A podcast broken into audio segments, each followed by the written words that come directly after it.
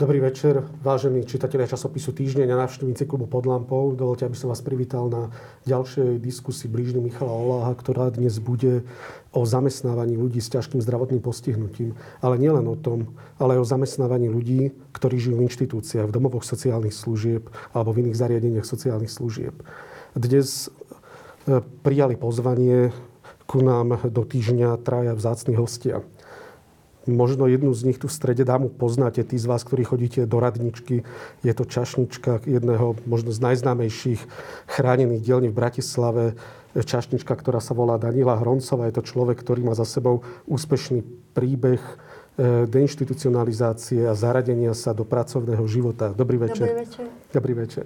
Je medzi nami aj expertka pre oblasť zamestnávania a aktivizácie Národného projektu deinstitucionalizácia, predsednička Slovenskej únie podporovaného zamestnávania, pani doktorka Viera Záhorcová. Dobrý večer. Dobrý večer.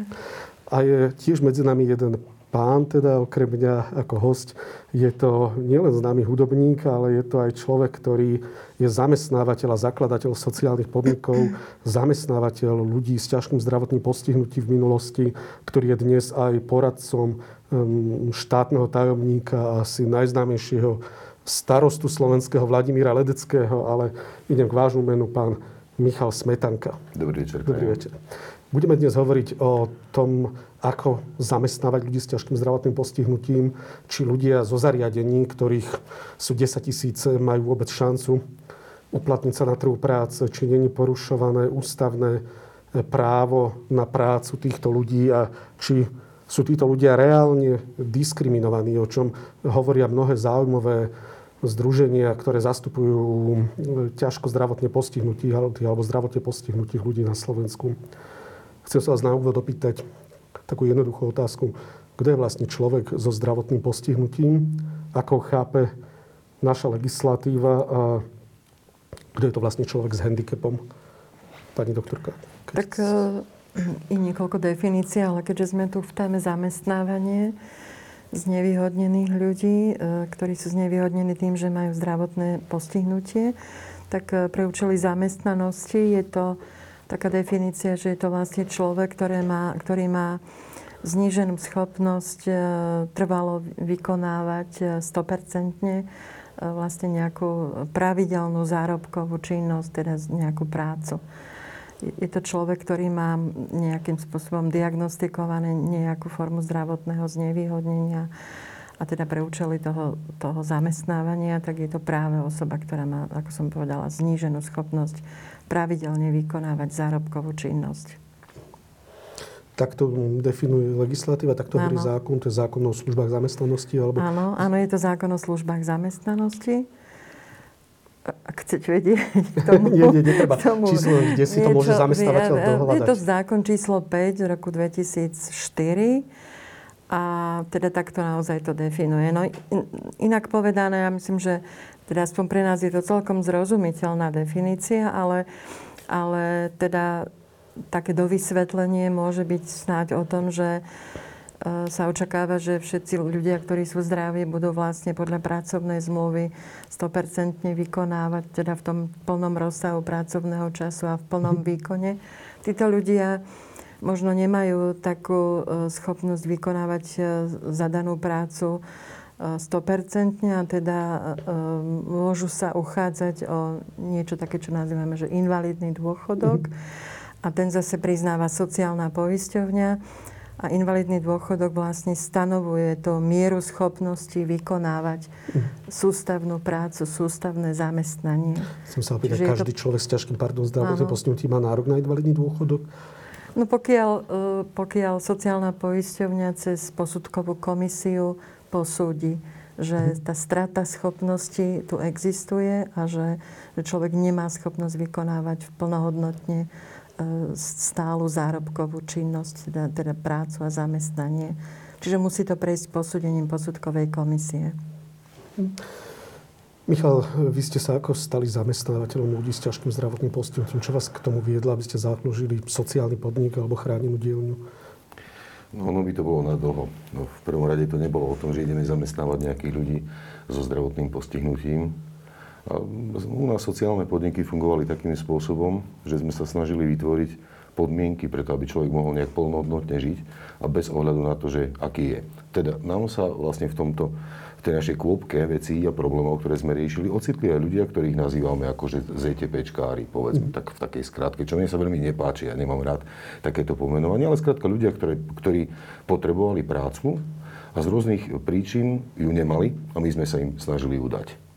Takže to bolo veľmi jednoduché. V sociálnych podnikoch to boli naozaj veľmi často ľudia, ktorí práve pre zníženú pracovnú schopnosť z nejakých dôvodov, väčšinou to bola nejaká, nejaký fyzický handicap, a tam takisto to pani, pani doktorka by lepšie dokázala povedať. Vlastne my tam rozoznáme isté stupne, takisto tzv.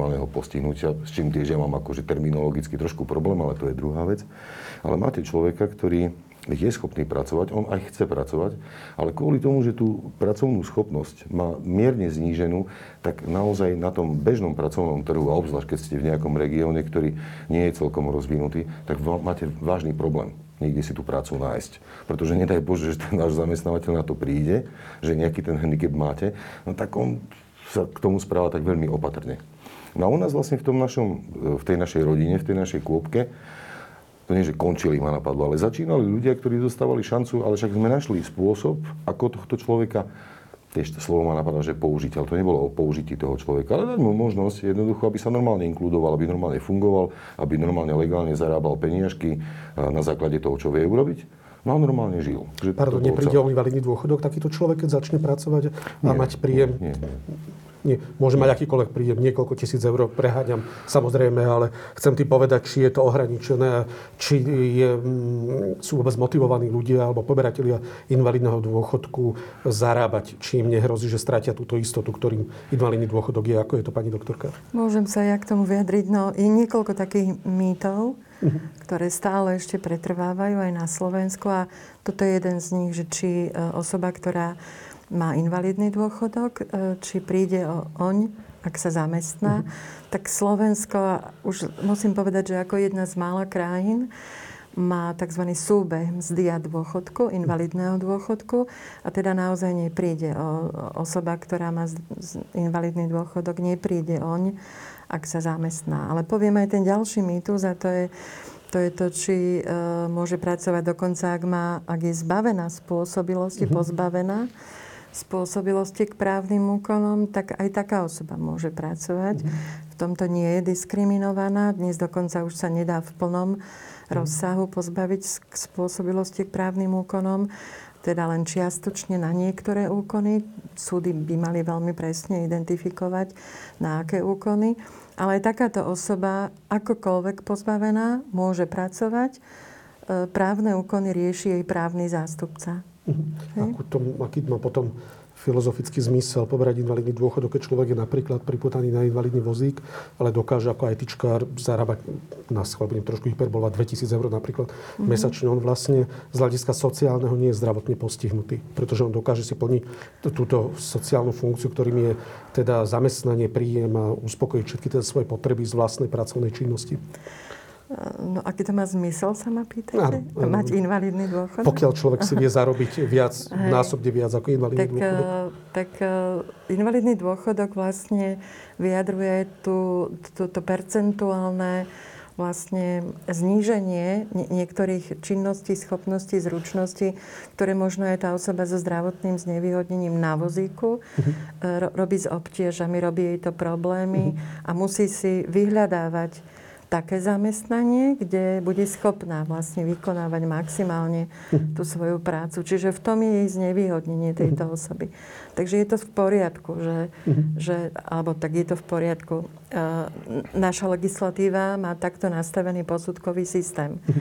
Ale ak, ak myslíte na to, že povedzme už za hranicou Rakúsko a smerom ďalej do západnej Európy, naozaj neexistuje súbeh mzdy a dôchodku a so zvyšujúcim sa príjmom klesa, e, nepoviem len invalidný dôchodok, ale klesa taká tá, e, také tie sociálne benefity, klesajú so zvyšujúcim sa príjmom. Preto som povedala, že Slovensko je jedna z mála krajín, ktorá ešte má súbeh mzdy a invalidného dôchodku. Pani Hrocová, vy ste žila niekoľko rokov v zariadení sociálnych služieb. Áno. Um, potom podarilo sa vám zamestnať. Pracujete v radničke ako pomocná čašnička. um, kde zarábate, máte nejaký príjem. Aký bol ten váš životný príbeh, keby ste nám ho vedela popísať, ako, ste, ako sa vám podarilo nájsť si zamestnanie, mali ste aj nejaké iné zamestnanie, ako dlho už pracujete a ako vnímate zamestnávanie alebo možnosť zamestnať sa pre ľudí s ťažkým zdravotným postihnutím? No, takže ja som bola akože... V 14 rokoch som psychicky ochorela a no potom sa mi tak choroba prejavila už v 16 rokoch, že som nemohla chodiť ďalej do školy. Som, vlastne z tej choroby som prepadla, lebo som na schvál zbierala peťky. A proste potom sa mi choroba zhoršovala. No a potom som, už som bola taká nervózna proste, že ma museli dať do ústavu.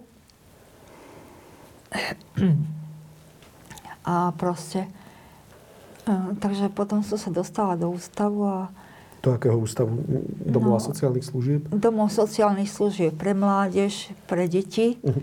potom pre dospelých a potom zas pre deti a dospelých a tak nás prekladali.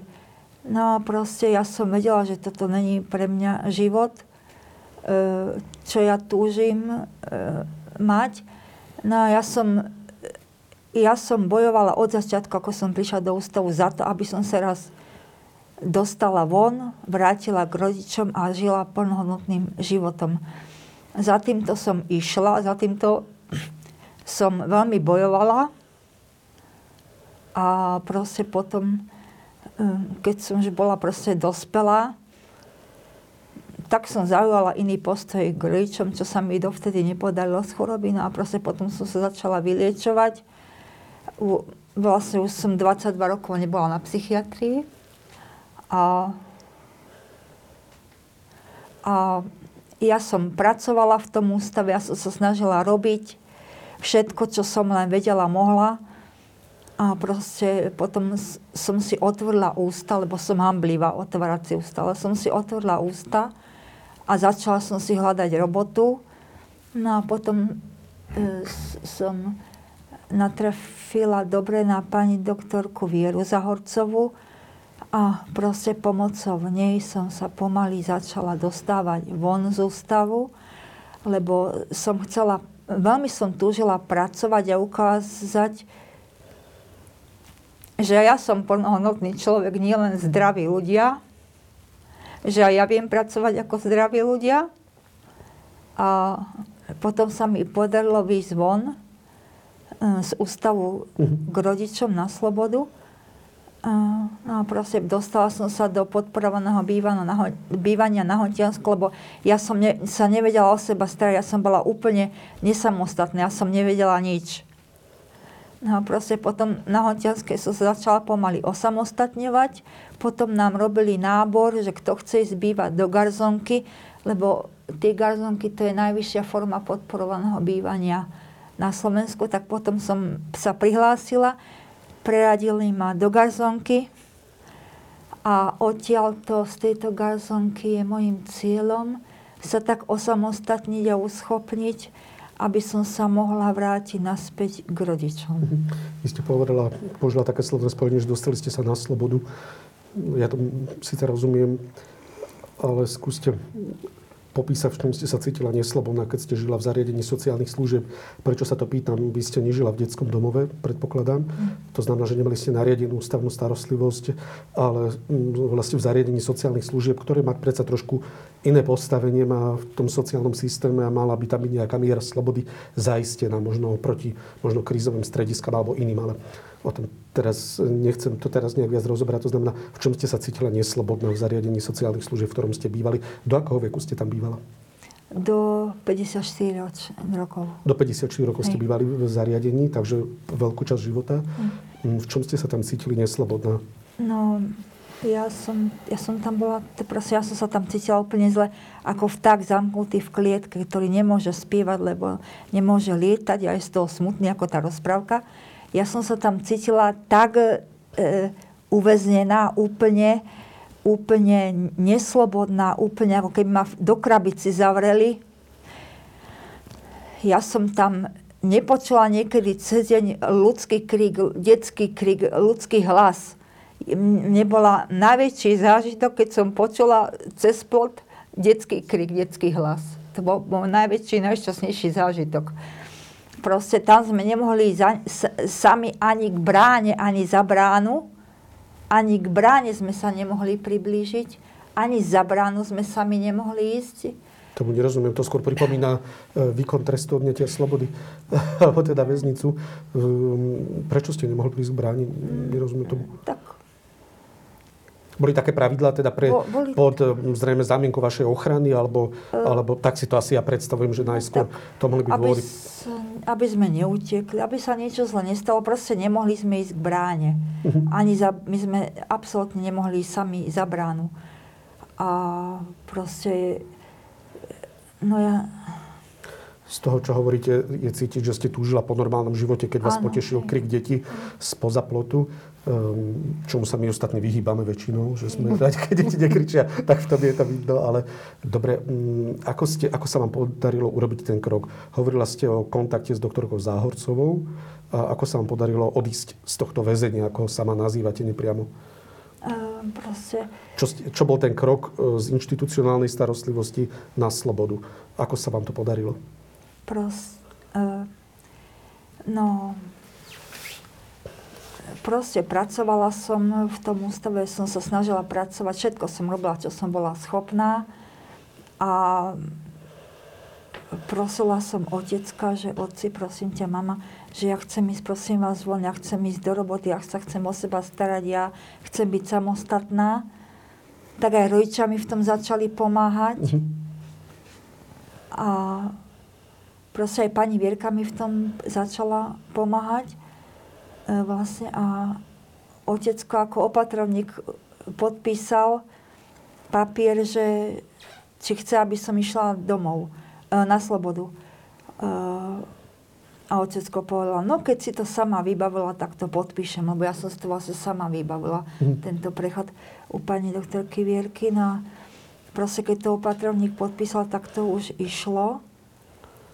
Čakala som na, na izbu na Hontiansku, čakala som rok, lebo nebola voľná izba. A potom proste, potom, potom proste mi prišiel papier, či, či mám záujem ísť do podporovaného bývania na Hontiansku, tak som ten dotazník mm-hmm. vyplnila a proste potom som išla na, na posudkovú komisiu na Hontiansku a už o 5 dní ma napísala pani riaditeľka.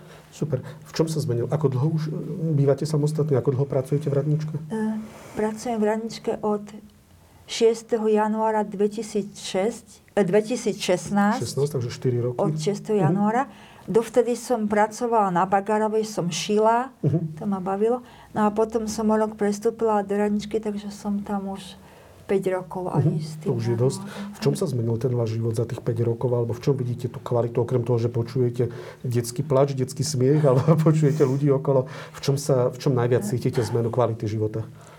No, že prinavraciam sa do starých kolají. E, stále viac prežívam tie emócie rodného domova, čo, na, na čo som už dávno zabudla. A ja sa uschopňujem, uschopňujem sa zo dňa na deň e, do plnohodnotného života sa zaradujem stále. E, každý deň sa niečo nové naučím, napríklad ako vybavovať úradné papiere, ako vybavovať lekárov. A každý deň mi to ide do hlavy proste. E, niečo mi príde, že to sa naučím, to sa naučím a proste baví ma. Ja si môžem uvariť, čo chcem kúpiť, čo chcem, ja môžem ísť kde chcem, kedy chcem, ako chcem a už není som kontrolovaná z hora ako bábika na šňurke. Mhm. Proste mám slobodu, idem do roboty, prídem z roboty, robím si, čo chcem. Baví ma, baví ma niečo, také zaujímavé činnosti ma bavia robiť. A proste ta, to, že som vyletela z klietky, tak to ma vyliečuje. Špecifickú skupinu ľudí, ktorí obývajú zariadenia sociálnych služieb, sú alebo nie špecifickou, alebo istou skupinou ľudí sú ľudia s mentálnym postihnutím alebo ľudia s duševným ochorením, ktorí sú niektorí obmedzení na svojich právach. Kedy sme tomu hovorili zbavení svojprávnosti. Hej, dnes už mm, tento status nepoznáme, alebo tento právny úkon v tejto podobe nepoznáme. V, môžu aj títo ľudia pracovať? Ako sú na tom títo ľudia? Koľko ich asi je v zariadeniach? Neviem, či existuje nejaký, nejaká štatistika alebo nejaký odhad. Tak určite je štatistika. Teraz aj sa pohybujeme v projekte, ktorý sa nazýva Podpora transformačných tímov. Je to projekt, národný projekt deinstitucionalizácie, kde v rámci takej prvej aktivity to je hodnotenie pripravenosti zariadenia na transformáciu z inštitucionálnej do komunitnej formy služby, sa práve zistujú tieto údaje, koľko ľudí je zbavených mhm. spôsobilosti na právne úkony.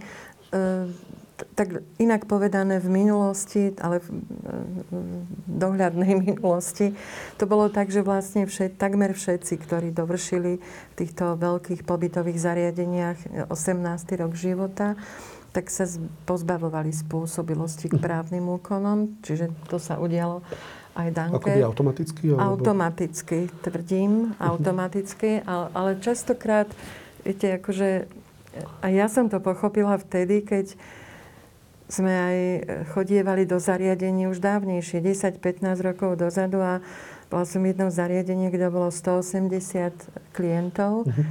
a kde na otázku riaditeľovi, prečo, prečo teda bez toho, aby, aby sa individuálne posudzovala tá, tá schopnosť e, vykonávať vo svojom mene právne úkony alebo nie, prečo sa tak nejako hromadne tí ľudia v nejakom veku pozbavujú, tak bolo povedané, že že vlastne to je jediný spôsob v tom čase, ako docieliť to, že máme trošku akože dohľad, kontrolu. Ak by neboli pozbavení tí ľudia, tak vlastne môže kedykoľvek, ktokoľvek, kamkoľvek odísť. Hej? Takže trošku som porozumela tomu, že, že toto nie je cesta prevádzkovať e, veľké, pobytové, také tie inštitucionálne, rezidenčné, to nazvem, zariadenia, mm. kde je strašne veľa ľudí a kde sa vlastne tá individuálna práca, individuálny prístup vlastne nedá robiť.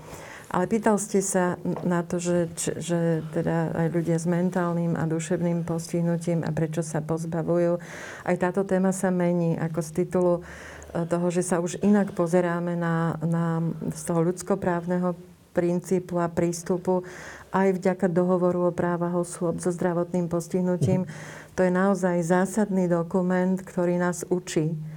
On nie je, väčšinou teda každý povie, že Slovenská republika ho ratifikovala a tak ho treba dodržiavať. Ale, ale práve vďaka tomuto projektu a vďaka tomu, že, že ho pozorne čítame a je veľmi zrozumiteľne napísaný, a sú to určite skúsenosti celoeurópske od VHO dané.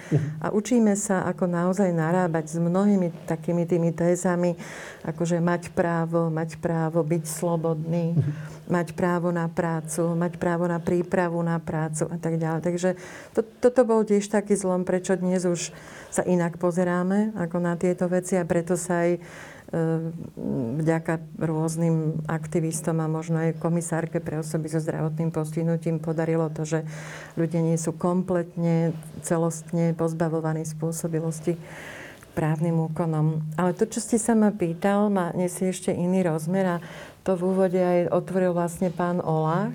Pán Smetanka. Ehm, či pán Smetanka, prepačte.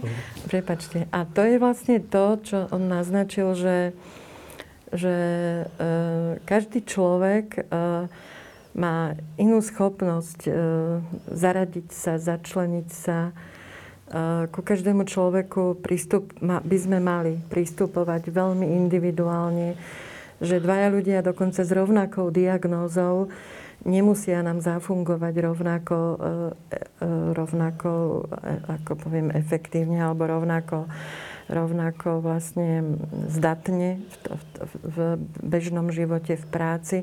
Čiže to, čo chcem povedať, je, že, že v podporovanom zamestnávaní, ktorému sa ja venujem, to je zamestnávanie na autorovnom trhu práce, máme aj taký výraz, že, že miesto šité na mieru. Mm-hmm. Alebo, alebo zamestnanec šitý na mieru určitému miestu.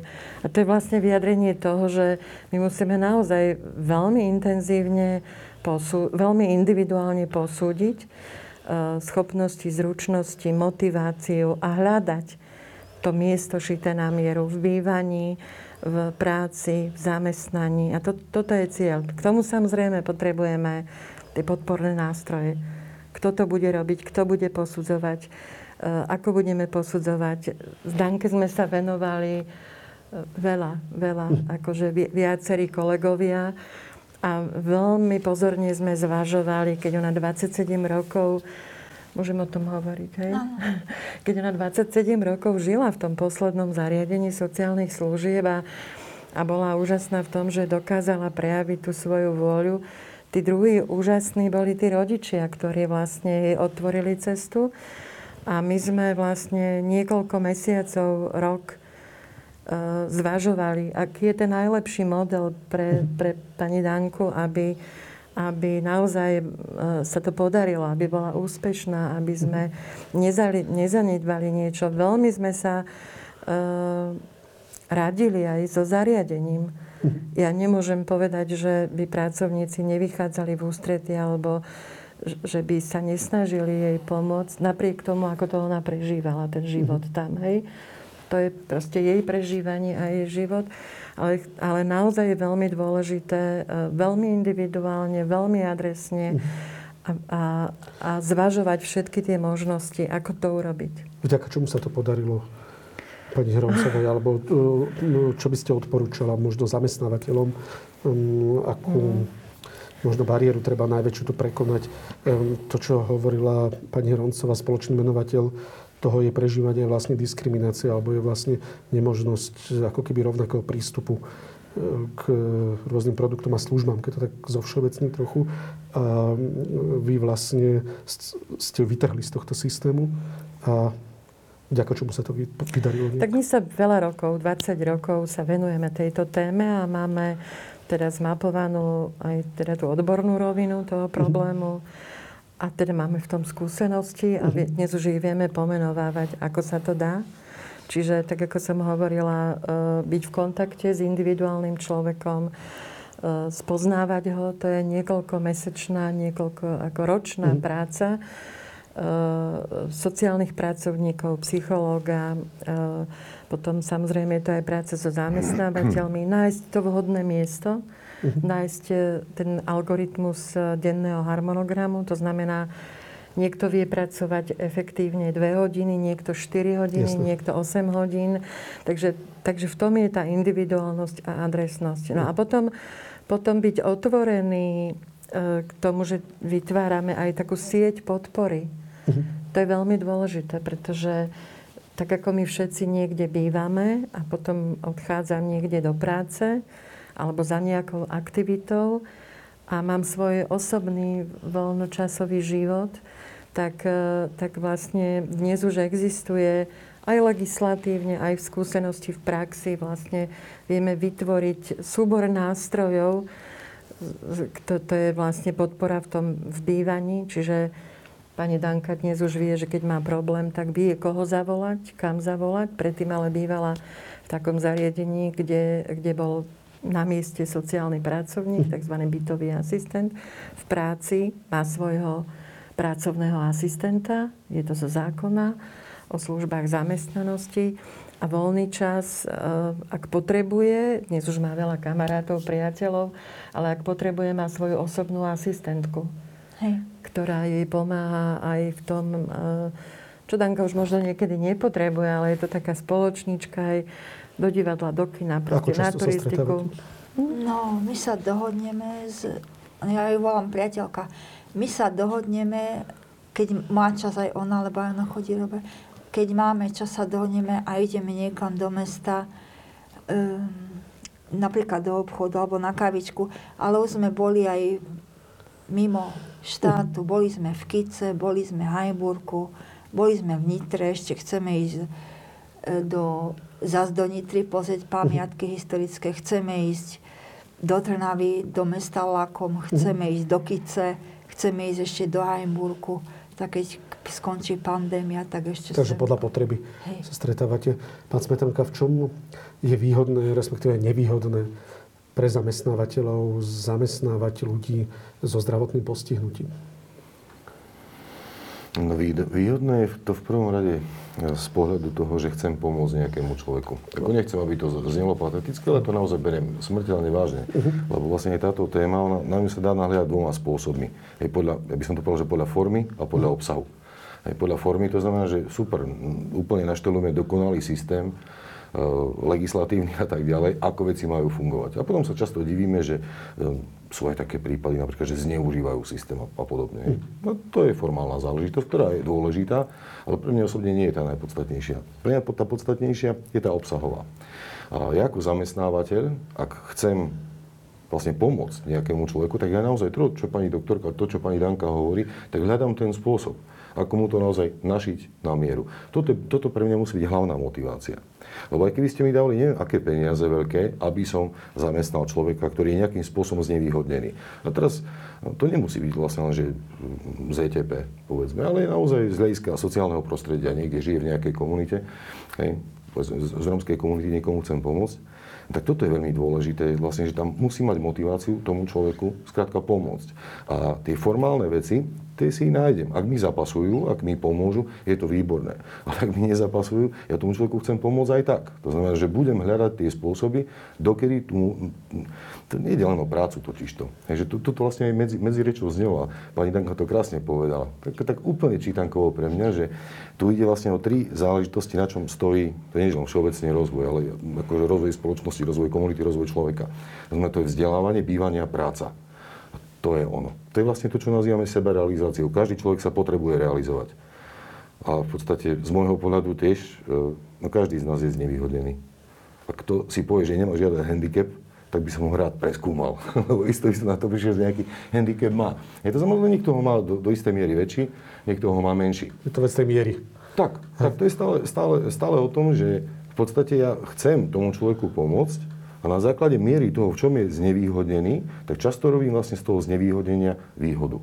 Mm-hmm. Hej. Potrebujeme pomôcť, aby sa dokázal realizovať. A on potrebuje k tej realizácii prácu. Toto je síce naša, len, e, dnes len naša téma ako práca, ale tá téma je samozrejme širšia. Ja potrebujem, aby dokázal dôstojne bývať. Mm-hmm. Takisto niekde, niekde žiť, mať niekde hlavu skloniť ale tiež potrebujem to vzdelanie alebo vzdelávanie. To je znova širšia téma, ktorá súvisí aj s jedným, aj s druhým, ale vôbec znova s realizáciou.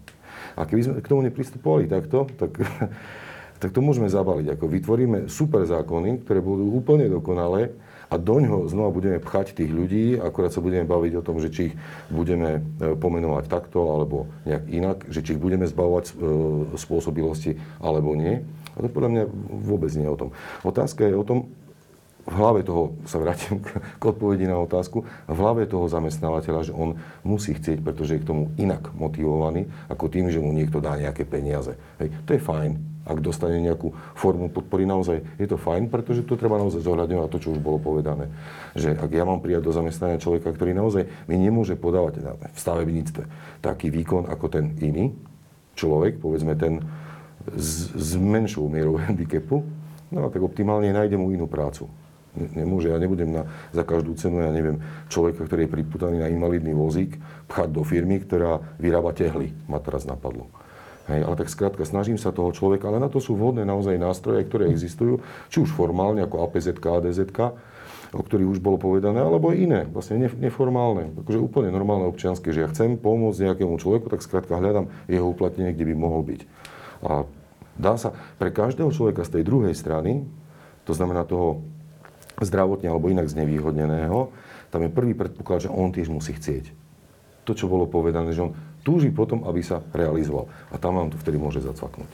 Vy ste hovorili o tom, že ako využiť handicap človeka nejakú výhodu alebo v nejaký benefit. Viete, spomínate si nejaký príklad z praxe, lebo hovoríme tak viac všeobecne, ale vy ste zamestnávateľ uh, ľudí s ťažkým zdravotným postihnutím. Kedy sa vám podarilo využiť handicap človeka možno vo váš prospech? Lebo nakoniec uh, zmyslom nejakej firmy je zisk. Hej. To znamená, že mnohí ľudia môže byť v spoločnosti možno taký predsudok, že ľudia so zdravotným postihnutím budú prekážkou v dosahovaní tohoto zisku. A bežný ten podnikateľ, ktorý sa možno tejto téme nevenuje alebo není sociálne orientovaný ako vy, e, sa bude obávať zamestnať takéhoto človeka, bude sa báť, že ho dokonca nejako brzdí. Takže v čom vidíte, v čom ste obrátili handicap človeka? na jeho výhodu. Napadá ma jedna vec, ale to možno akože, môžeme aj forky trošku, ako nie, že forka. Čo chcete, že, môžete. To bude veselšie. Napadlo ma, že škoda, lebo tento pán už, už nežije, ale si ho veľmi vážim, akože vlastne asi celé ľudstvo, pán Stephen Hawking. toho som nezamestnával, to je, to je pravda, ale tak, to je skvelý prípad toho, ako človek môže dôstojne, nie že len žiť, ale akým môže byť úžasným prínosom. Ale pritom, keby sme to zobrali akože fakticky, no tak v podstate len existujúci mozog keď mm-hmm. to tak mám až škaredo povedať. Ale áno, aj v praxi vlastne, že každý e, z, z ľudí, s ktorými som prišiel do kontaktu a bol povedzme nejakým spôsobom telesne mm-hmm. znevýhodnený, napadajú ma teraz žienky, ktoré sme zamestnávali, ktoré boli onkologické pacientky. Mm-hmm. To je teda tiež úplne špecifická skupina, to je jedno, to tu nemusíme rozoberať. Ale tiež predstavte si vlastne na, na východe Slovenska, na dedine e, ženu, ktorá je v produktívnom veku. No je jednoducho naozaj handicapovaná tým, že má onkologické ochorenie, s ktorým bojuje. No ale v tejto našej spleti, tej formy, ktorú sme vytvorili, ona je v podstate naozaj odpísaná. Hej? Ako to myslíte? No, ona si nenájde prácu. Uh-huh. Akože fakt má s tým problém. Akože, kto, kto ju zoberie? Sice ona je šikovná, ale stále chodí na tie nejaké terapie, ktoré tam sú a ja neviem čo všetko možné. Plus vlastne tá miera jej posúdenia je väčšinou, to by bola zase úplne iná téma, je taká nízka, že je to v podstate taký invalid, ak je invalid. Hej, jedným spôsobom. A keď je to žena na východe, onkologický chor, nedaj Bože, že by bola Rómka ešte. Uh-huh. To je koniec. To je absolútne ne, nezamestnateľný, nepoužiteľný človek, ktorého len tak kde v úvodzovkách treba odložiť. No moment, ale však ten človek, napríklad my sme takéto dámy, takéto ženy zamestnávali a to boli moje najvýkonnejšie pracovníčky. Oni napríklad pracovali so seniormi, uh-huh. no ale, lebo to, oni, oni boli motivovaní neuveriteľne. Ďačné, ale... Áno, ale ich, lebo ich život mal úplne iný rozmer. A tu nešlo len o tej peniažke, ono bolo fajn, samozrejme, lebo všetky z tých, všetci z tých peniazí žijeme. A je fajn, keď k tomu mini invalidnému dôchodku vy dostanete nejakú tú korunku a nedostanete ju tak ako dár, ako nejaký benefit. Nie, vy si to normálne odpracujete. Ale je to veľmi motivačné, že ja som medzi ľuďmi. Tí ľudia ma rešpektujú taká, aká som. Aj môj zamestnávateľ nemá s tým problém, že ja idem zase na dva dní niekam skrátka na nejakú terapiu a po, po nej mi bude zle. Lebo ten zamestnávateľ berie ohľad na to, že áno, ja, o tom viem a je to podľa mňa úplne v poriadku. Mm-hmm. Hovorili ste, hej, že prv, prvoradým e, nejakým motiváciou zamestnávateľa je vytvoriť zisk. No aj áno, aj nie.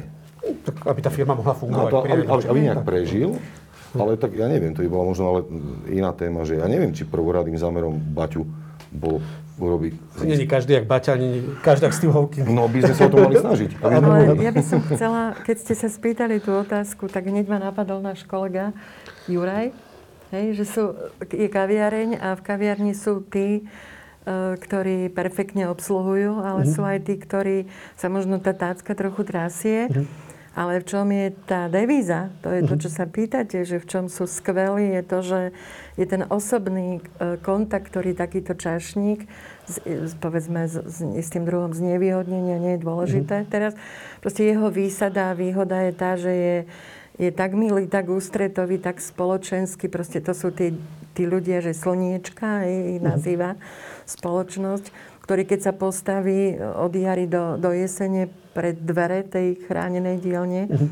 kaviarne, tak už len za ním vlastne idú ľudia, uh-huh. ktorí si pamätá, že e, ktorý, ktorý zákazník si čo objednáva a privítá ho s tým, že zase kávičku a koláčik. Takže, čiže naozaj je dôležité spoznať a vedieť, že v čom je výnimočný ktorý, ktorý človek. To je aj medzi nami, hej, uh-huh. že niekto vie sa maximálne predať a, a niekto, zase mám iný príklad, e, kolegu, s e, poruchou, poviem diagnozu, aby to bolo jasné, že je to vlastne porucha osobnosti s autistickými črtami. Mm.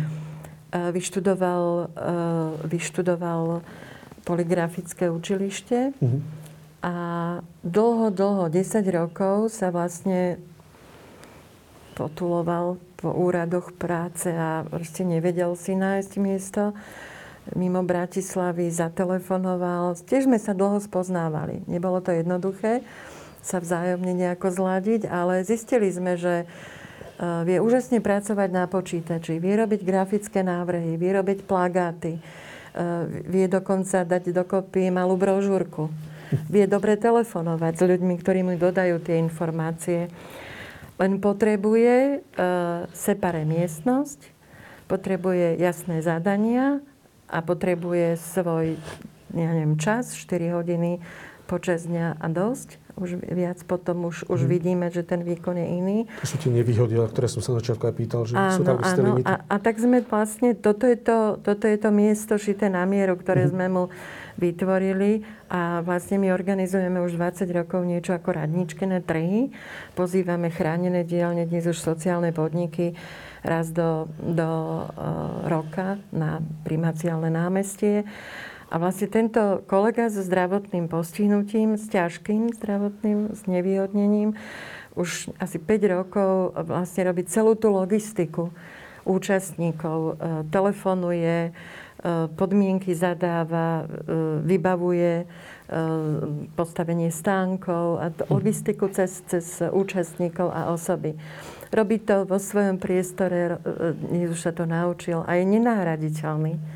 Takmer nenahraditeľný, pretože to, toto, toto hoci kto uh, by, by takto nerobil, stále sa menia tie, tí účastníci, stále majú nejaké iné požiadavky a on to perfektne, trpezlivo robí. Takže to, toto sú tie výnimočnosti, ktoré treba objaviť a preto sú tí ľudia úspešní. Čisto ekonomicky, prečo mnohí zamestnávateľi radšej zaplatia peňažný odvod, alebo ten, aby, nemus, aby nezamestnávali, nemuseli zamestnávať, či uh-huh. akokoľvek to naformulujeme, uh-huh. človeka so zdravotným postihnutím. Uh-huh pokiaľ si pamätám, tá štatistika je asi 20 tisíc ľudí so zdravotným postihnutím v zariadeniach plus minus, čo si pamätám z roku 2018. A prečo nenašli práve stále to bohatstvo, títo zamestnávateľia v týchto Áno, my sme aj istý, v istý obdobie ako sa snažili na nich nakontaktovať uh-huh. cez úrady práce, cez ústredie práce, keď ešte tá situácia bola taká, že nám dokonca poslali zoznamy a my sme zoznamy tých, čo radšej uh, teda zaplatia pokutu, uh-huh. takzvaný, alebo teda uh, a, a ne, nezamestnajú. Ja osobne si myslím, ale to ja som taký akože idealista v tejto téme, takže ja osobne myslím, že stále pretrváva vysoká miera neinformovanosti. Hm. Hej? Že tam, kde, opačne to poviem, tam, kde už zamestnávajú ľudia osoby so zdravotným postihnutím, my už dnes máme plejadu, poviem, takých tých priateľských zamestnávateľov, ktorí veľmi presne vedia povedať, prečo to robia. Ekonomický faktor v tom nie je. Je to hlavne to, že ten človek prináša do kolektívu úplne iné hodnoty. Že zdraví ľudia si uvedomujú, že, že som zdravý. Hej, to je veľk, veľká vec. A teda e, robí mi dobre, ak môžem tomuto Jurajovi, Martinovi, Evičke, hej, keď môžem pomôcť. Čiže to sú to sú tie hlavné atribúty. Veľký zamestnávateľ dokonca povie, že zmenila sa klíma. Hej, že ľudia sú k sebe, sebe ústretovejší, priateľskejší. Čiže to, toto sú tie hodnoty, ktoré viac prevažujú. My máme takú skúsenosť, má, máme aj nejaké štatistiky, že, že po tom ekonomickom faktore siahnu možno začínajúce malé firmičky, alebo teda mali maximálne zo pár stredných podnikateľov, ktorí to robia, pretože využijú uh, vlastne ten príspevok od štátu v akejkoľvek forme. Čiže tie, tie pridané hodnoty sú niekde inde. A prečo to nerobia? Ja si myslím, že je to stále proces, že je to proste informácie, ktoré musíme stále šíriť do spoločnosti, že sú tu aj takíto ľudia a že sú schopní naozaj produkovať hodnoty. O tom som presvedčená. Ktorí zamestnávateľia možno už siahajú po takýchto ľuďoch a neboja sa možno do toho Sú to možno nadnárodné korporácie, ktoré majú nejakú skúsenosť zo zahraničia, mm. alebo sú to skôr menší živnostníci, alebo... No. Všetci slušní. Ešte raz? Všetci normálni. Všetci, všetci normálni. Tam, možno v tých zahraničných korporáciách je to vlastne taká vec, že oni sú na toto citliví, pretože ak je to firma, ktorá je povedzme, neviem, americká alebo niečo také, u nich to je úplne normálne. U nás žiaľ, akože ja si to myslím, ja, ale tak chcem to povedať, že my ešte sme spoločnosť, ktorá nie je rozvinutá. Teraz a myslím mentálne. My nemáme ešte túto cit. No, pre nás ešte stále handicapovaný človek, ja to, ja to vidím akože možno to vidím zle a rád by som to videl zle, ale skôr asi to vidím realisticky, že pre nás stále ten človek, ktorý je nejakým spôsobom znevýhodnený, je taký, že on patrí niekam bokom niekam inám. Tak ako možno, ako to bolo v bývalom režime, že, že my sme stavali zariadenia pre, pre postihnutých, vtedy to boli, úplne bokom. Vlastne to my, my sme ich úplne marginalizovali, tých ľudí, aby sme ich nevideli, že naša vyspelá socialistická či komunistická, či aká to bola spoločnosť, ich vôbec má. A že to bol úplne šialený a neľudský prístup. A dnes ale my to ešte v hlavách máme pre nás ešte stále, že človek, ktorý má nejakú psychiatrickú diagnózu alebo je nejakým spôsobom znevýhodnený, je také, pre nás také čosi opatrné. Že nie je to úplne v poriadku, že nie, nie je to úplne normálne. A teda tým pádom, čo by sme chceli od zamestnávateľov. Čo tu sú tiež vlastne e, ľudia z tejto spoločnosti.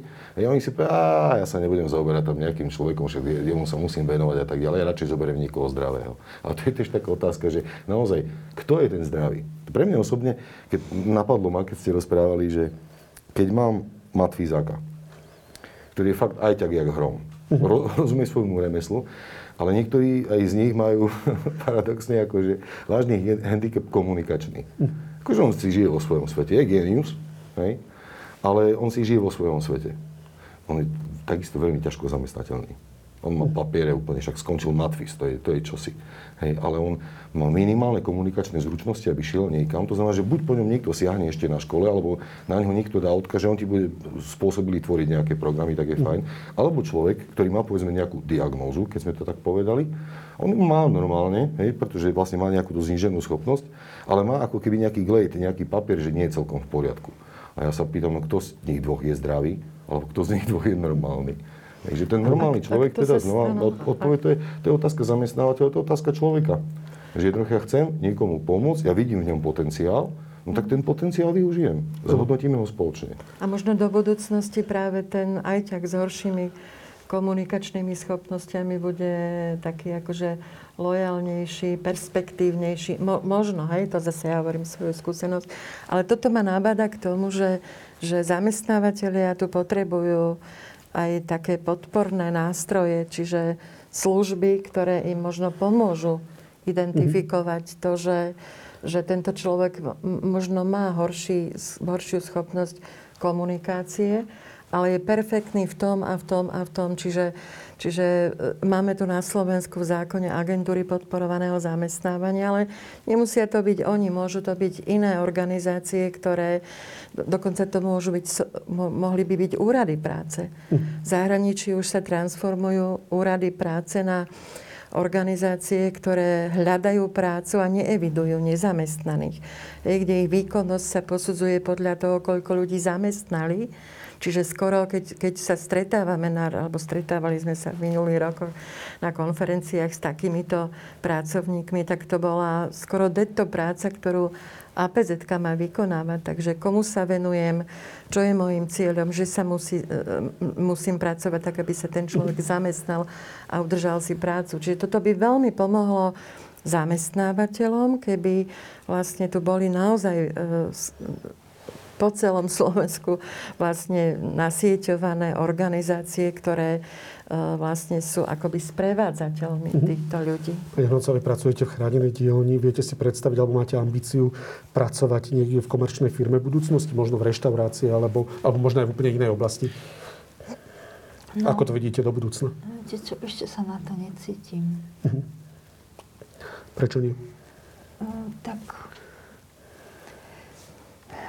Viete, tam je to prísnejšie. Napríklad, e, keby, e, keby, e, keby ste sa nejako ináč pozreli na toho riaditeľa, alebo čo, alebo nejaké škarede, tak by vás hneď mohol vyhodiť, alebo keby sa nepačilo riaditeľovi, že ste ináč, že ste škarede oblečená, tak by vás mohol vyhodiť a bojím sa toho. Tento váš názor nepočujem prvýkrát ľudí, či už z rôznymi typom postihnutia zdravotného. My máme hrubým odhadom cez 20 tisíc ľudí, mimo teda 40 tisíc, myslím, že aj zo seniormi asi 20 tisíc, väčšina z nich sú ľudia so zdravotným postihnutím, veľmi hrubým odhadom. Asi nie je pravdou, že by všetci títo ľudia, mm, samozrejme sú medzi nimi aj deti a mladiství, že by všetci títo ľudia chceli pracovať. Ako správne aktivizovať ľudí, teda ako, ako s nimi správne pracovať v inštitúciách, aby chceli pracovať, aby sa nebali zamestnať. Teda, ako sa vám darí zaktivizovať ľudí so zdravotným postihnutím, aby si no, chceli hľadať ďakujem prácu? Ďakujem veľmi za túto otázku, lebo, lebo celá tá téma má práve také e, dva póly, ale teda veľmi súvisiace a to je aktivizácia a, a naozaj potom je, je nejaké také uchopenie až smerom k práci, k zamestnaniu. Treba ale povedať, že Slovensko už pozná niekoľko fóriem zamestnávania, čiže netreba sa báť toho, že, že ak mám aj ťažké zdravotné postihnutie, tak e, zamestnanie môže prebiehať tou formou, že prídem dvakrát do týždňa, prídem na pár hodín, že sa mi tam naozaj niekto venuje, že súčasťou toho zamestnávania je napríklad začiatok mojou rannou kávou spolu s nejakým tímom alebo s nejakým manažérom. Hej? Čiže, čiže veľmi e, aj využívame tú formálnu stránku, ako bolo povedané, že máme v zákone niečo také, že aktivačný príspevok mm. formou dobrovoľníckej činnosti, že využívame všetky formy dohod a že učíme zamestnávateľov, že to miesto šité na mieru práve môže znamenať tú širokú variabilitu toho ako dlho pracujem denne, koľkokrát do týždňa. E, ak dnes nemôžem prísť, tak si nahradím a diskutujeme a rozprávame. Čiže to, sú, to je ten široký diapazon e, fóriem zamestnávania. Ale ďakujem za tú otázku z titulu aktivizácie, pretože, pretože ak nebudeme aktivizovať ľudí, tak e, vlastne pôjdem, hovorím o zariadeniach, teraz tak ako ste sa spýtal, tak vlastne ich môžeme priam naučiť pasivite. To sú vážne veci, pretože... A potom povie pracovník, že, že jemu sa nechce. On nechce. On nemá záujem pracovať. Ale také Ale... naučené bezmocnosti. Tí ľudia naučen, majú pocit, že nemajú moc nad svojim životom. Naučená bezmocnosť, naučená pasivita. To sú, to, to, ak, ak sa na rovinu pozrieme na tú tému, a to chceme, lebo keď si nepovieme e, na rovinu to, že, že môžem prísť do zariadenia a môžem ma uložiť do postele a zaprienkovať a dať mi bočnice a, a nazvať to obrovskou formou starostlivosti a opatery. Hej? A, a na druhej strane vlastne dnes už ako veľmi rozprávame aj o aktivizácii starších ľudí, ťažko zdravotne postihnutých ľudí, seniorov. Hej? Čiže na jednej strane tu rozprávame a a vlastne podporujeme aktívne starnutie, aktívnu starobu e, univerzity tretieho veku až, hej. Nie je to prehnané, hej. A na druhej strane vlastne e, môže sa stať, že pri veľkom počte ľudí v zariadeniach, pri skupinovom prístupe, e, sa naozaj ten príjimateľ poddá, alebo teda ten klient poddá tej situácii. Čiže aktivizácia znamená to, ako trávim svoj deň. To, či v to, aj v tom veľkom zariadení, aj v takom ako Danka žila, kde bolo viac ako 100, 100 ľudí, tak či tam mám možnosť sa nejako realizovať. Hej? Čiže či mám, či mám z, určité špeciálne miestnosti, kde ja môžem z mojej izby odísť do, do tej dielničky alebo na, na políčko, ako Danka hovorila. tak sa naučila veľa vecí v zariadení. Šiť. Pracovať, zahrať. Variť piecť. hej. To, čo všetko ja viem. Hej. Veľmi upratovať, veľa sa na upratovať. Hej. Áno, a to znamená, že štrukturovať deň. Uh, mať dostatok, uh, to, to sú vlastne inštruktory sociálnej rehabilitácie a tí by mali ako pomôcť tomu človeku vytvoriť nejaké denné aktivity. Ale to, čo my silne presedzujeme, a, lebo my sme nikdy, ja a moji kolegovia, a Danka to tiež vie, že my sme vlastne nikdy nemali možnosť akože e, aktivizovať v takomto velikánskom zariadení. Ja to ani veľmi neviem predstaviť. Ale to čo, to, čo presadzujeme, je, aby tí ľudia sa aktivizovali, získavali skúsenosti v komunite, v bežnom živote. Keď ste hovorili o tom, že, že zamestnávateľ, vlastne mnohý zamestnávateľ nepozná túto tému, tak stále je to pre mňa o informovanosti tých zamestnávateľov. A my dnes vidíme, že napríklad je veľký ústav v centre obce a prvý, kto vie zamestnať a chce, je starosta. Mm. Pretože tých ľudí pozná, pretože občas idú síce skupinovo na prechádzku, ale stretávajú sa. Takže ja si myslím, že keď budeme stále informovať zamestnávateľov, tak ich zamestnajú. Čiže aktivizovať, denný režim, denné aktivity štruktúra dňa, individuálny prístup, postaviť na tom, čo som v minulosti robil. Mnohí prichádzajú do zariadenia už s nejakými osobnými pracovnými skúsenosťami. Takže postaviť to na, na týchto skúsenostiach pracovných, na, na individuálnych záujmoch určite a, a zamestnanie a prácu dať určite von, mimo zariadenia. Máme na to aj tie formálne nástroje. Je cieľom, aby vlastne každý človek so zdravotným postihnutím v zariadení pracoval?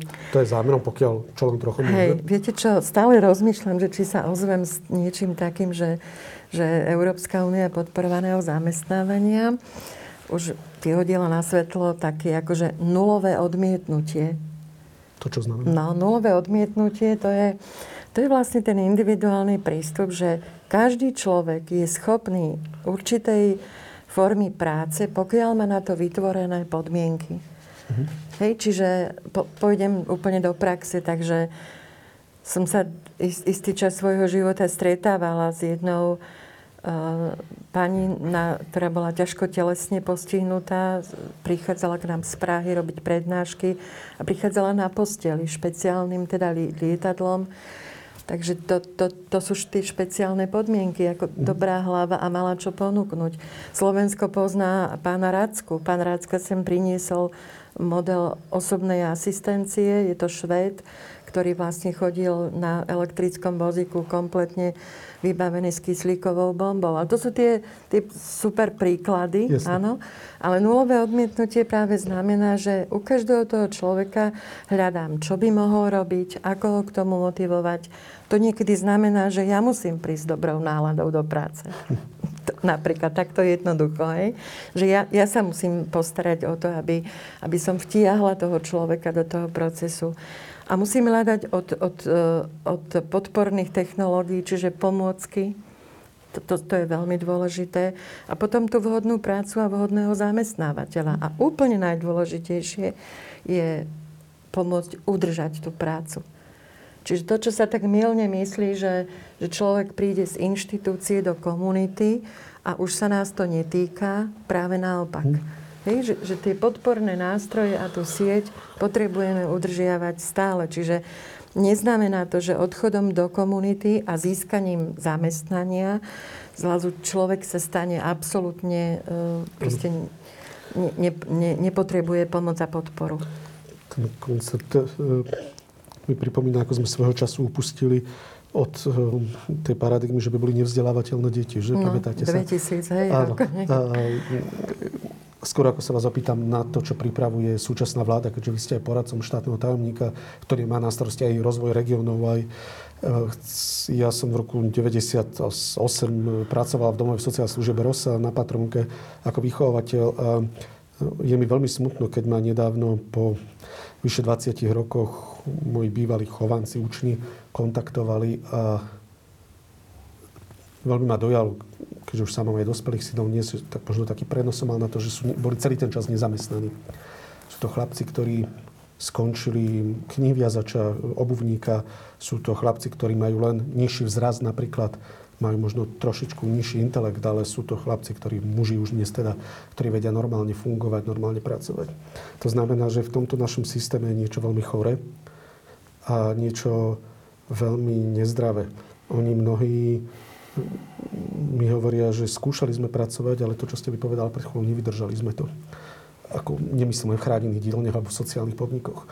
To znamená, čo môže štát urobiť preto, a to je teraz aj na vás otázka, pán Smetanka, aby pomohol ľuďom so zdravotným postihnutím udržať sa v zamestnaní, lebo toto je zrejme kľúčové.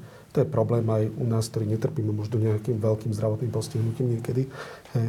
A čo zvlášť u týchto ľudí? Aké opatrenia pripravuje vláda, štát, vaše ministerstvo, ktoré je úplne nové? Jednoduchšiu otázku nemáte. No, fajn. K záveru a, sa hodí takáto. Tak, ono, ono by to chcel vlastne tento systém ale kompletne zreparovať. A naozaj kompletne mm. zreparovať. Čo nie je jednoduchá vec, nie je to na mesiac ani na rok. A, ale aby som vlastne aspoň čo si odpovedal, čo, za čím si môžem stáť. Ano. Vlastne koncepcia tohto nového ministerstva je vlastne prístup k rozvoju iným spôsobom, ako sa to vlastne robilo doteraz. Ten iný spôsob spočíva v tom, že vlastne ty, región môj drahý, ak to tak mám opísať, ak sa chceš rozvíjať, povedz mi ako. na čo ty máš zdroje, ty si ich zanalýzuj, povedz, aké máš potreby, identifikuj problémy a našli si na to postup, akým sa z tých problémov chceš dostať.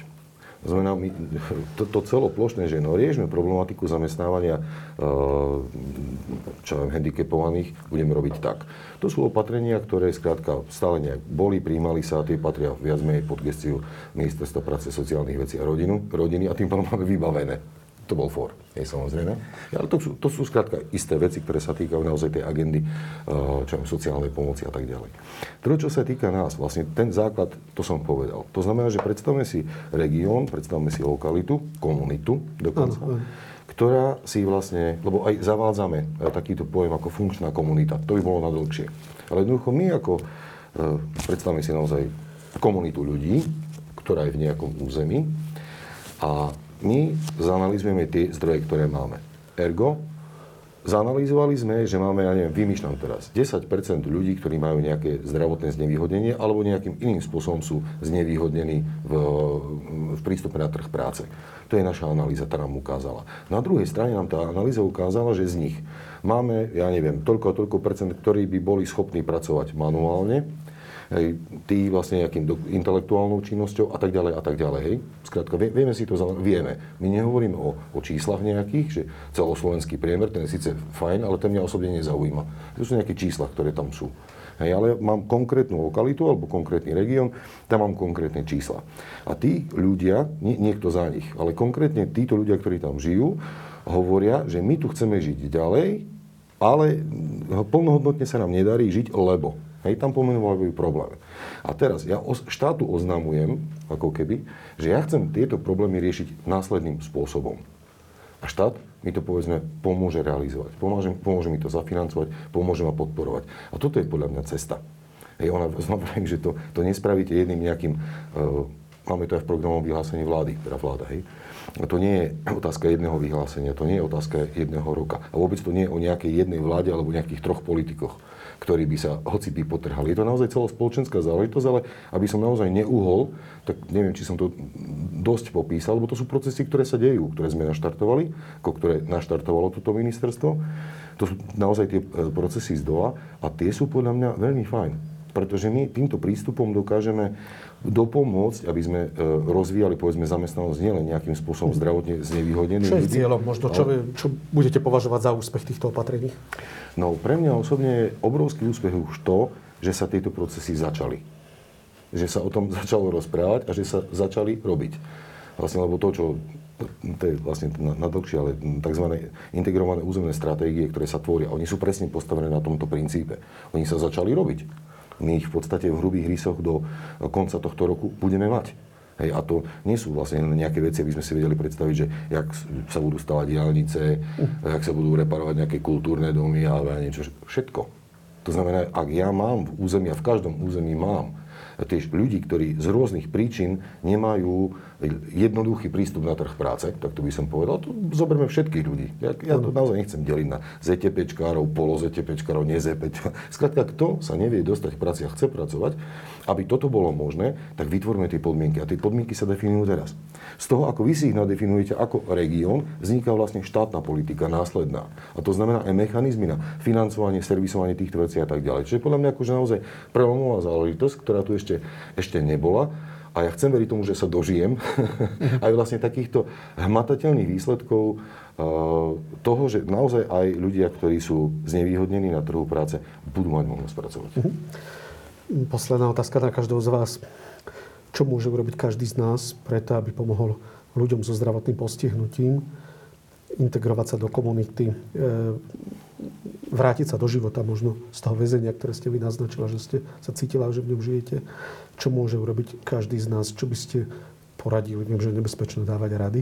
Je to vraj cesta do pekla, nimi vydlaždená, ale skúste dať dobrú radu. Ja, ja keď tuto pán Smetanka rozprával, tak ja sa o to snažím, takže 20 rokov mm, možno sme mohli dosiahnuť viac, ale to, čo môžem urobiť, a môžem povedať každému, že urob to, začať od seba. Každý sme, alebo veľa z nás e, vedie nejaké firmy, firmičky, korporácie a môže zamestnať týchto ľudí. Sú tu nástroje, Slovensko má relatívne dobrú legislatívu, tá forma je dôležitá niekedy. Takže ak by, ak by každý zamestnal zo pár ľudí so zdravotným postihnutím, bolo by to fajn. A ešte sa mi k tomu žiada povedať, že, že veľa argumentov, hlavne z tých regiónov, prichádza proti tomuto. A síce, že ani my nemáme prácu, aká je tu vysoká nezamestnanosť, tak ako ešte ľudia so zdravotným postihnutím? Dokonca poviem, že z, z úrovne ministerstva práce sme nedávno zaznamenali tak, takú informáciu, že a prečo chcete tých ľudí zamestnávať, tých ľudí z inštitúcií a z ústavov, e, veď oni nám zoberú nejaké proste pracovné miesta a tak ďalej to, to, čo je kľúčové, ešte sme o tom nehovorili, je aj to, že veľakrát my vytvárame nové miesta pre týchto ľudí. Hej? Že, že ja, ja vediem agentúru podporovaného zamestnávania, u, u nás vždy pracujú jeden, dvaja ľudia so zdravotným postihnutím a štartujeme ich tým, že ja si viem umyť šálku, ja si viem upratať po sebe, ja si viem poliať kvety, ale ja, e, ja dám túto šancu iným, iným, ktorí sa naučia chodiť pravidelne niekam, dohliadame na tú kvalitu, pochválime im, budujeme sebavedomie, nájdem zo zákona nástroj, ako ho aj zaplatiť toho človeka. Je to veľmi dôležité. A toto sa volá aj princíp solidarity.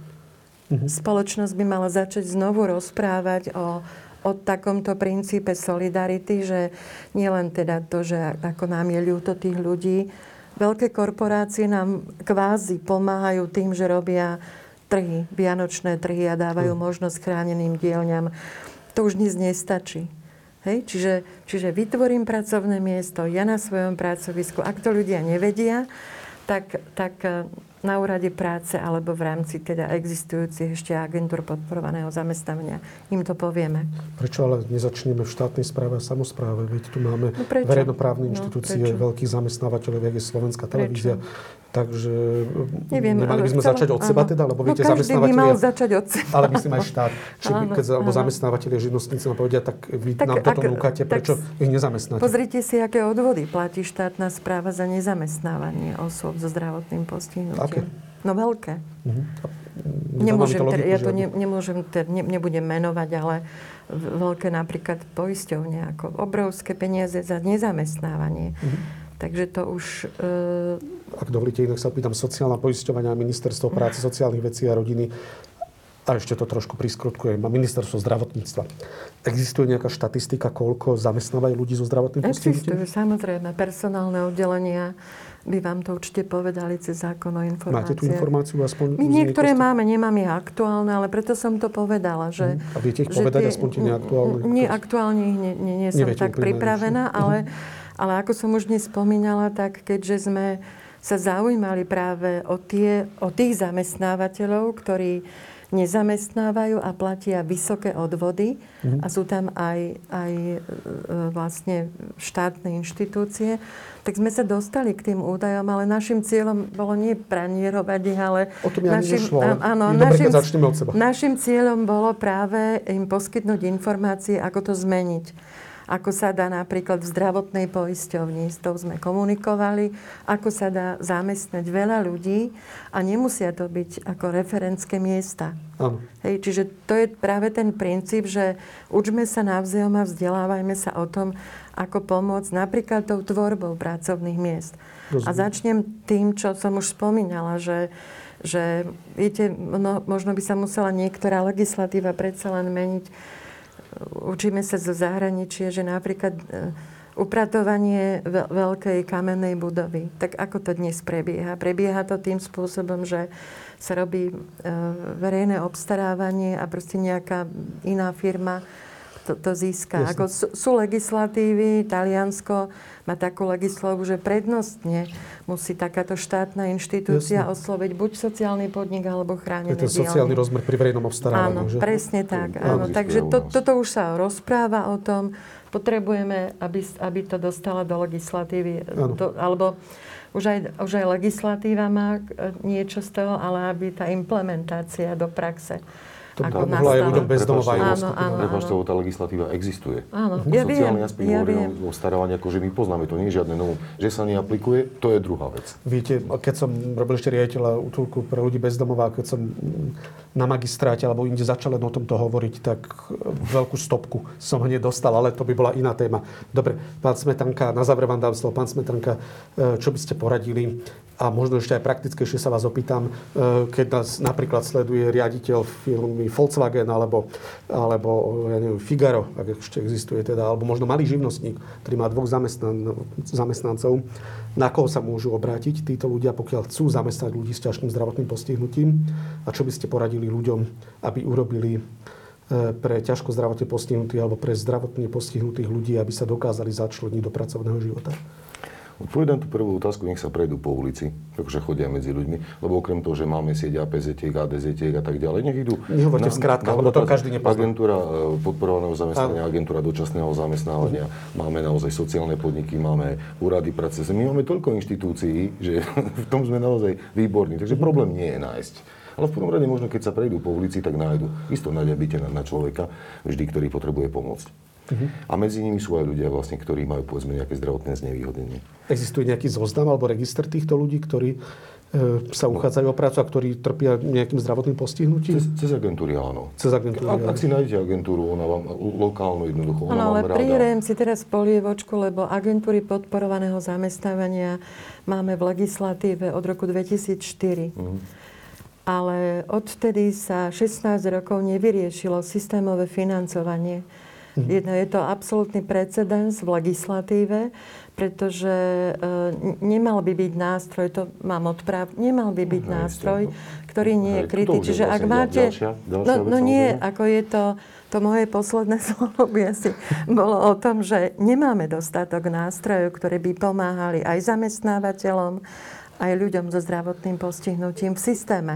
Áno. To nemôže byť postavené na charite a entuziasme. Ale aj firmy sa to snažia. Profesia SK viem, že sa snaží zamestnávať ľudí s rôznym sú také, áno, znevýhodnením, áno, teda, vy- ale sú to skôr naozaj také... To sú také projektové, Projektové, veci, presne áno, tak. takže Áno, potrebujeme okrajové. systémové nástroje. Aj prepáčte, ja som to tak zámerne prehnal vlastne v tomto e, odpoveď na túto prvú otázku. Choďte na ulici a pozerajte sa okolo seba. Isto, ak chcete pomáhať, isto nájdete človeka, ktorý vás zaujme a budete mu chcieť pomôcť. A či už je to naozaj, ako som povedal, zopakujem, že či je to človek, ktorý má nejakým spôsobom znevýhodnenie na prístup na trh práce, alebo či je to človek bez domova, alebo či je to človek, ktorý skrátka len trpí v tejto chvíle a, chce, a chcete pomáhať, choďte vonku a pomôžte. To je prvá vec. To, to, to u mňa platí univerzálne. Kto chce, spôsob si nájde. Áno.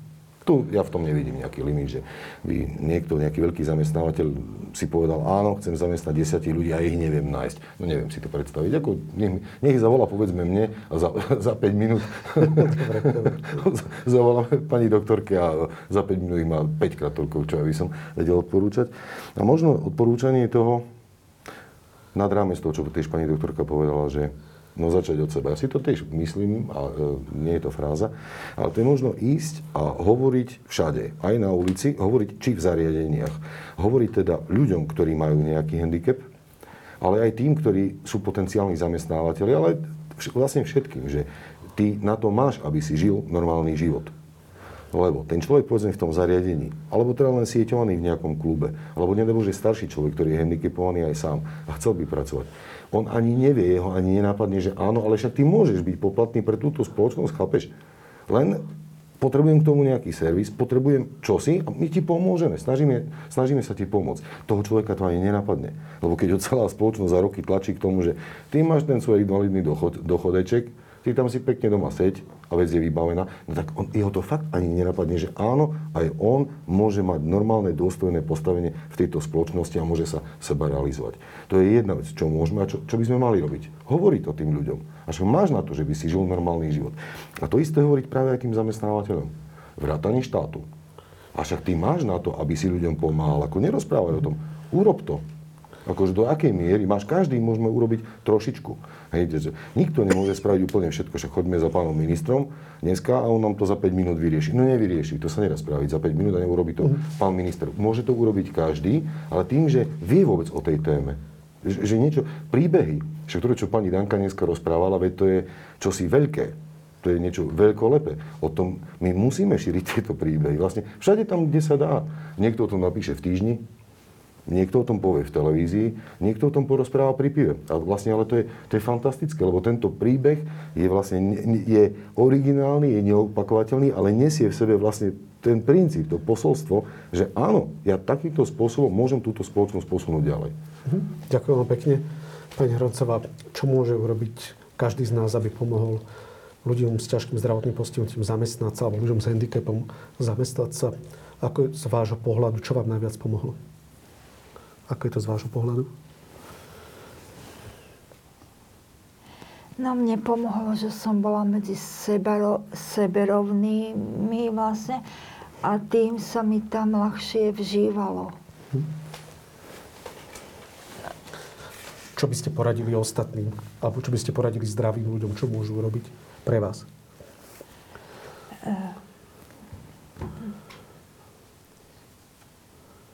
No, že...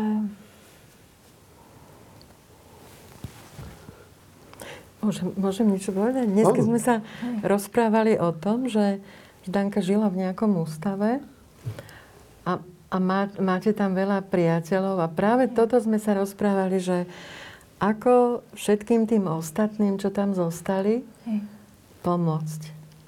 Lebo vy, vy tam máte vzťahy stále, vy ano, si no. píšete s niektorými. Hej.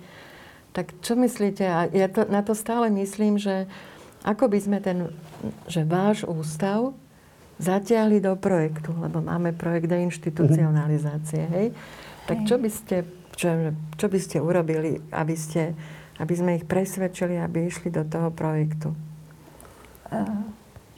No, tak ja by som tým mojim kamarátkam a kamarátom poradila, že, že nebojte sa, že máte na to schopnosti, sily, že e, e, na slobode si kúpiš cigarety, kedy chceš a ako chceš, nikto ti... Na slobode si kúpiš kávu, čo ľúbiš, kedy chceš, hoci kedy. A, a nájdeš si robotu a uvidíš, že sa schopíš a naučíš sa tú robotu robiť, čo si myslíš, že absolútne nevieš, ale to budeš vedieť. A že, ne, že nevzdá, že nevzdá, sám sa, že nedostan sa do takej situácie, že prestaneš bojovať alebo vzdá sa, že sloboda je, je krása, oplatí sa za to bojovať a že budeš na slobode taký šťastný, že si to doteraz v tom ústave nevieš ani predstaviť. Ďakujem pekne Daniela Hroncovej, že ste prišla medzi nás a že ste nám naozaj ponúkla príbeh, ktorý, na ktorým sa musí každý zamyslieť, kto nás dnes pozera alebo počúva v podcaste a ponúkla nám príbeh o tom, ako sa dá z neslobody vstúpiť do slobody a nájsť no, tzv. normálny život. Ďakujem pekne, že ste medzi nás prišla, veľmi si to vážime. Prosím. Ďakujem pekne. Ďakujem veľmi pekne e, pani Viere Záhorcovej, ktorá je expertka projektu deinstitucionalizácie, ako aj predsednička Slovenskej únie podporovaného zamestnávania za váš odborný a ľudský vhľad mm, do tejto témy. Ďakujem pekne. Ďakujem pekne Michalovi Smetankovi, človeku, ktorý má vlastné skúsenosti tiež so zamestnávaním ľudí s ťažkým zdravotným postihnutím a želáme mu, aby na tomto novozriadenom ministerstve spolu s pánom štátnym tajomníkom Vladom Ledeckým s pani Remišovou naozaj v tejto oblasti dosiahli veľké zmeny. Ďakujem, že ste medzi nás prišiel. Ďakujem za pozornie. A vám, milí diváci, tiež ďakujeme, že ste nás sledovali a že ste boli s nami.